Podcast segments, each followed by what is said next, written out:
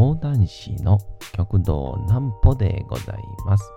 皆様、9月の15日も大変にお疲れ様でございました。お休みの準備をされる方、もう寝るよという方、そんな方々の寝るおともに寝落ちをしていただこうという講談師、極道南本の南歩ちゃんのおやすみラジオ。このラジオは毎週月曜日から金曜日の21時から音声アプリサウンドクラウド、Spotify、Amazon Music、Podcast にて配信をされております。そして皆様からのお便りもお待ちしております。お便りは極道南歩公式ホームページのおやすみラジオ特設ページから送ることができます。内容は何でも結構です。ねえねえ聞いてよなんぽちゃんから始まる皆様の日々の出来事や思っていることなどを送ってください。ご希望の方にはなんぽちゃんグッズプレゼントいたしますので、住所、お名前お忘れなくと、えー、いうことで、えー、昨日ですね、えー、2年前ですかね、に、えー、僕の大学の大先輩、突発さんというですね、突発的暴走というあだ名の、まあまあ、慎重派な方がいるんですけど、その方に、えー、連れて行っていただいた、えー、お寿司屋さんがありまして、そこに、まあ、なんとか自分の芸能金を貯めていこうという目標を決めてたんですが、昨日、一つ目標達成してまいりました。そんな話です。なんぽちゃんの明日は何の日？さて、明日が9月の16日でございまして、いや、9月ももう後半戦ですね、いよいよね。まあ、どんどんどんどん過ぎていきますから。さあ、明日は何の日なんでしょうか。ハイビジョンの日。ハイビジョン液晶画面の縦横比率が9対16なことから9月16を9対16を9月16日に見立てて通称産業省現在の経済産業省が記念日に制定をしております、えこの人はまた別にハイビジョン液晶画面の操作線の数は1125本なことから、えー、郵政省、現在の総務省と NHK が11月25日をハイビジョンの日として制定をしております。これはあのーわせた方がいいんじゃないですかね。僕あんまりこう、今日は何の日でこう、突っ込むことというか、あんまこう疑問に思うことないんですけど、経済産業省と総務省はほぼほぼね、トップの人たちは、まあ、とはいえども、そうか、なんか、上には、上同士のしがらみがあるんですかね。まあ、NHK はまあしゃあないか。でもあれも一応公共放送ですもんね。うん。いやー、これはちょっと、これ以上踏み込むと、長くなっちゃいそうですから、我慢した方が良さそうですね。はい。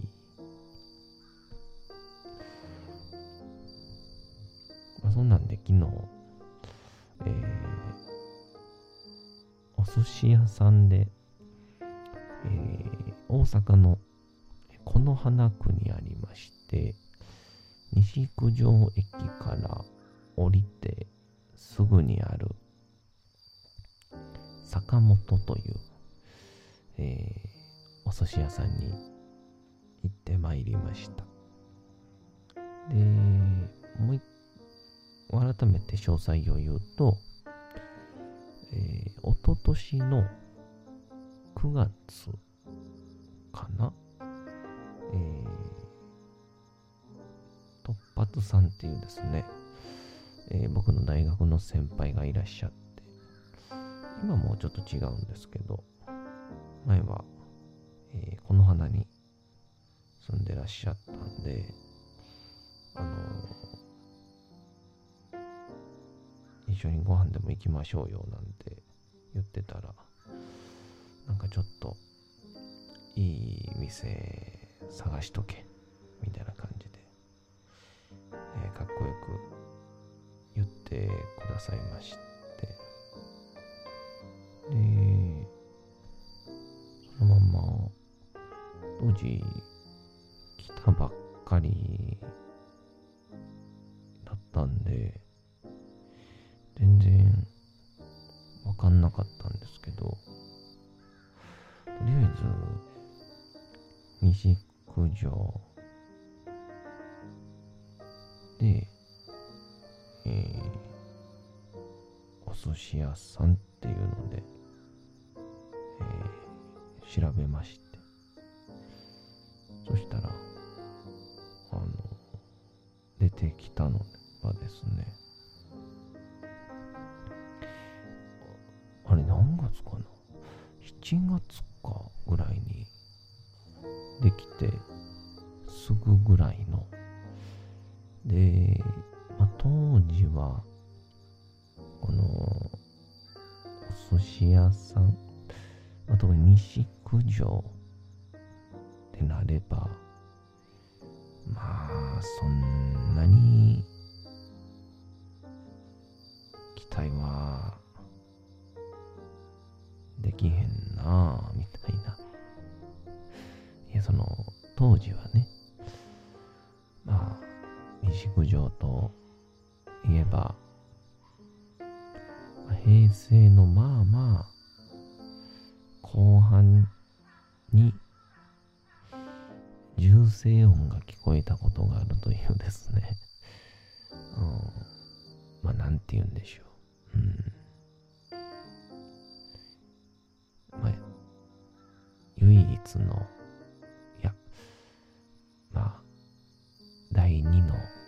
西成って言うんでしょうか。えー、もしくは、えー、取り残された下町みたいな。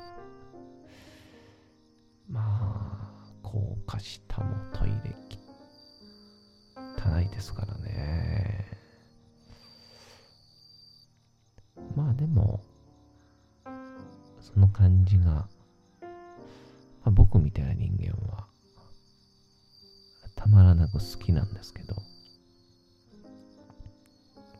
で、とりあえず調べとけって言われて。で、この花区、もしくは、西九条、お寿司って調べたら、坂本って出てきて。で、店の雰囲気も、なんか、リーズナブルなのか、ある意味ちょっとこう、すっごいお高い感じなのか、ちょっとどっちかわかんなくて、まあ、でも、この大阪で、この花で一番高いとこ予約しとけっていう、こう、まあ、サービス、リップサービスをいただいたんで、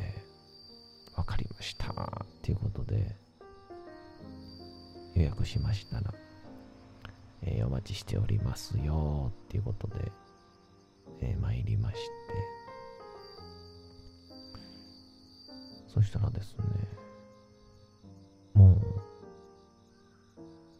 としては、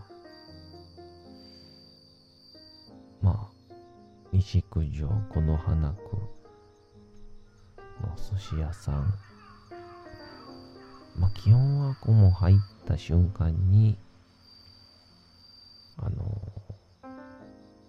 これすっごくいい意味で、いい趣がある感じで、もう、魚の入っている、あの、ショーケースが、びしょびしょみたいなね。うん、そんなイメージやったんですけど。もう、机から、綺麗な一枚板で、聞いたこともないような素敵な音楽が流れ、いらっしゃいませ。ではないんですよね。お待ちしておりました。みたいな。素敵なお言葉で、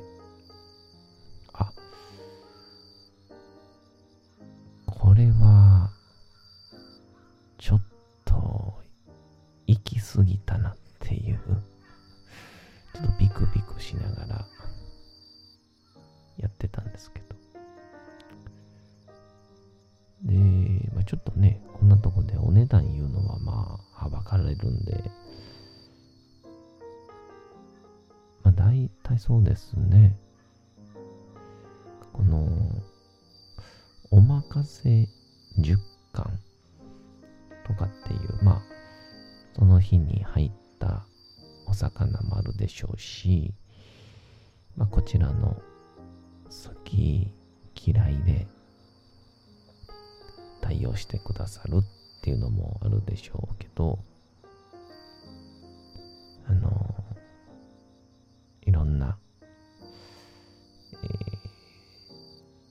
内容を変えつつやってくれるおまかせ10巻がですね、えー、大体、この、よく言う大阪のそういう新地とか、なんかまあ中心部、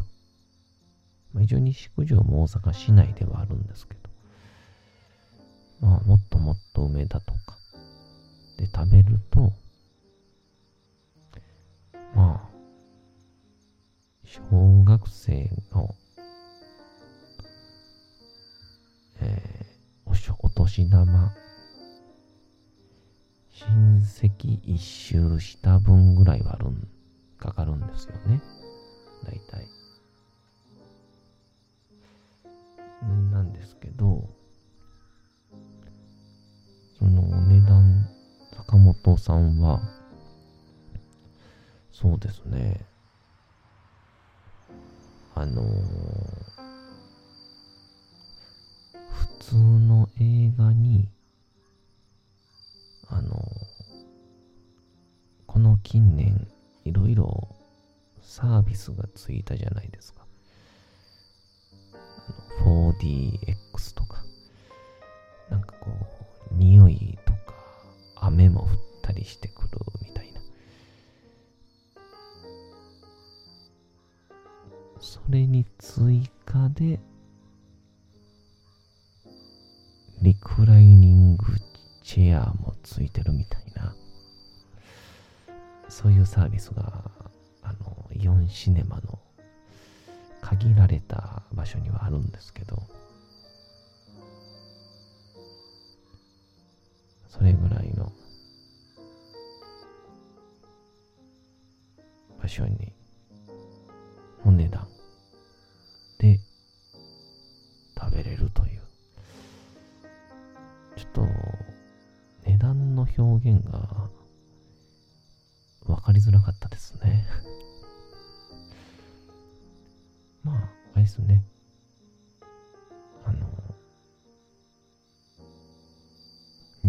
ンスの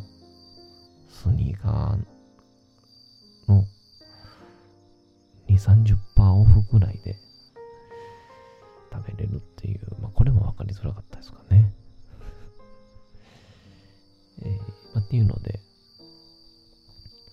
本当に、え当時は、あんまりわからなかったんですけど、ありがたいことに、えーまあお寿司に興味を持ったりとか、まあいろんなお寿司屋さんを、まあ行こうお金ないですけど、調べるのはただですから、いろいろと調べる中で、あの美味しさで、あの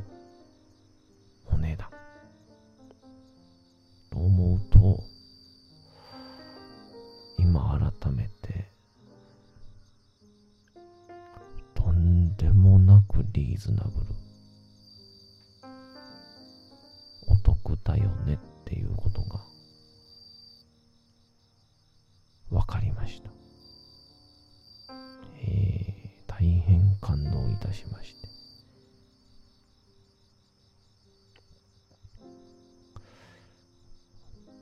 まあ、そういうことも含めて、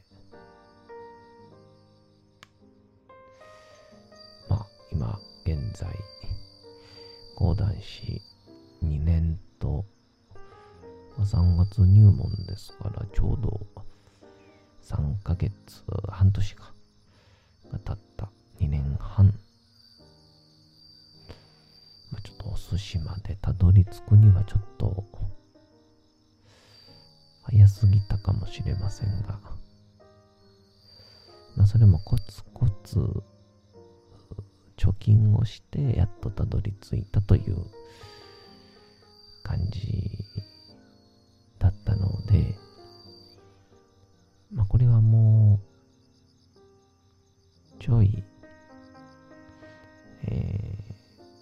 ー、なんて言うんでしょうね。え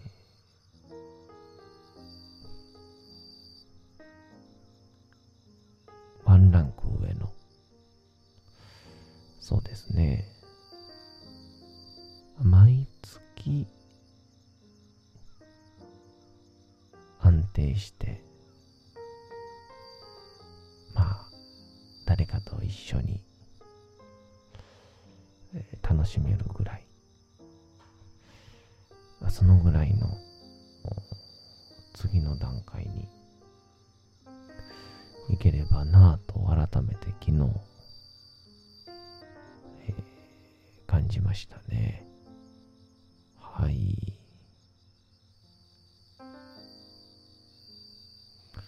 まあ、そんなことも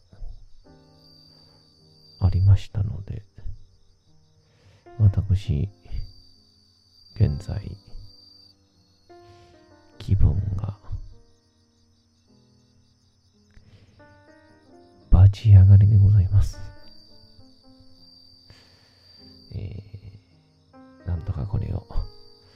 講談に行かせればいいんですけど、まあ、どうもそれは違うような気もしまして、またいろんなお寿司屋さん行けましたらご報告しようかなと思いました。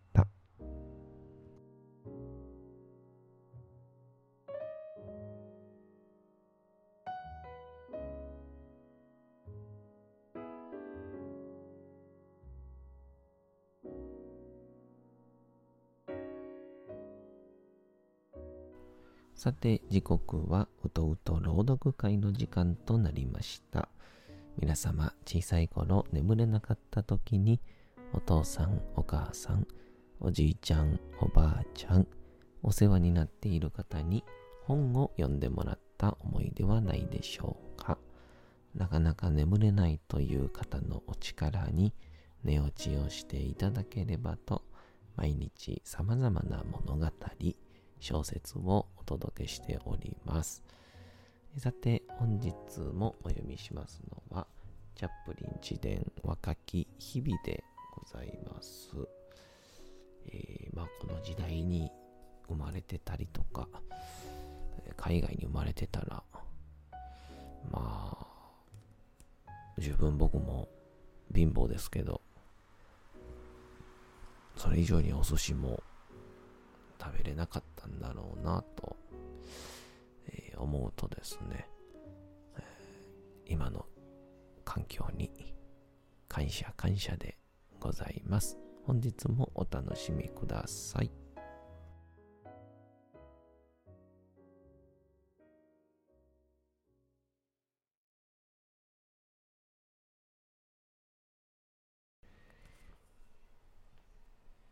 チャップリン自伝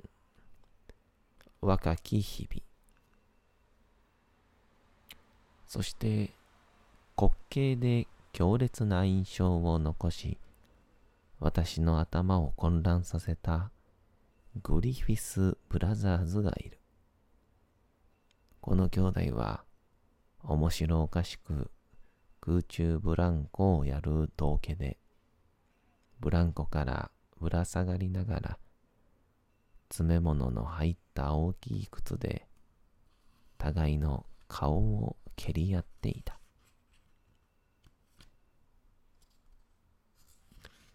いたたたたたと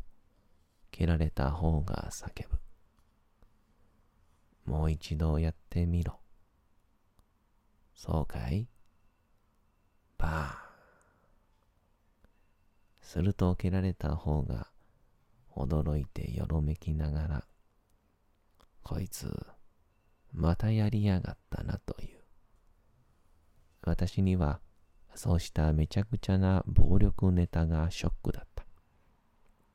だが一旦舞台を離れると、二人は物静かで、真面目な仲のいい兄弟だった。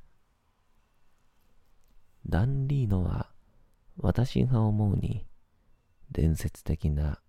グリマルディの以来の英国最高のコメディアンだ。最も油の乗り切った時のリーノを見ることはできなかったものの、私にとって彼はコメディアンというより、むしろ性格俳優であった。ロンドンの仮想階級に扮した彼の滑稽な演技は人間的で心が引きつけられるものだった。と母は話していた。有名なマリー・ロイドは軽薄だという評判だったがストランド街にあったティボリ劇場で共演した時には彼女ほど真面目で良心のあるアーティストは、この世に存在しないのではないかと思われた。私は目を丸くして、この心配性のぽっちゃりした小さな婦人が舞台裏を神経質に行ったり来たりする姿を見つめたものだった。彼女はイライラして不安げに見えた。だが、出番が来るや否や、瞬時に陽気でリラックスをした芸人に変身をするのであった。そしてブランズビー・ウィリアムズがいる。彼はディケンズ作品の登場人物を演じてみせ、デイビッド・コパーフィールド、ユーライア・ヒープ、オリバー・ツイストのビル・サイクス、そして骨董屋の老人などの演技で私を魅了した。このハンサムで威厳のある若者が想像しグラスゴーの観客の目の前で紛争をして、こうした魅力的な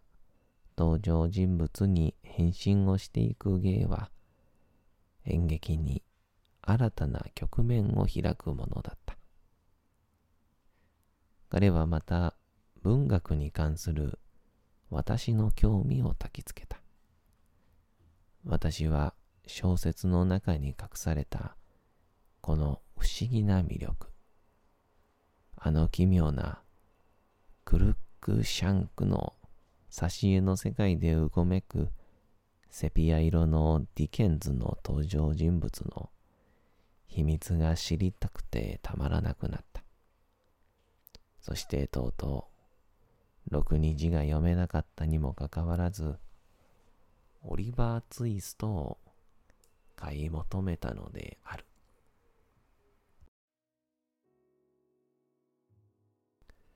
さて、本日もお送りしてきました、なんぽちゃんのおやすみラジオ。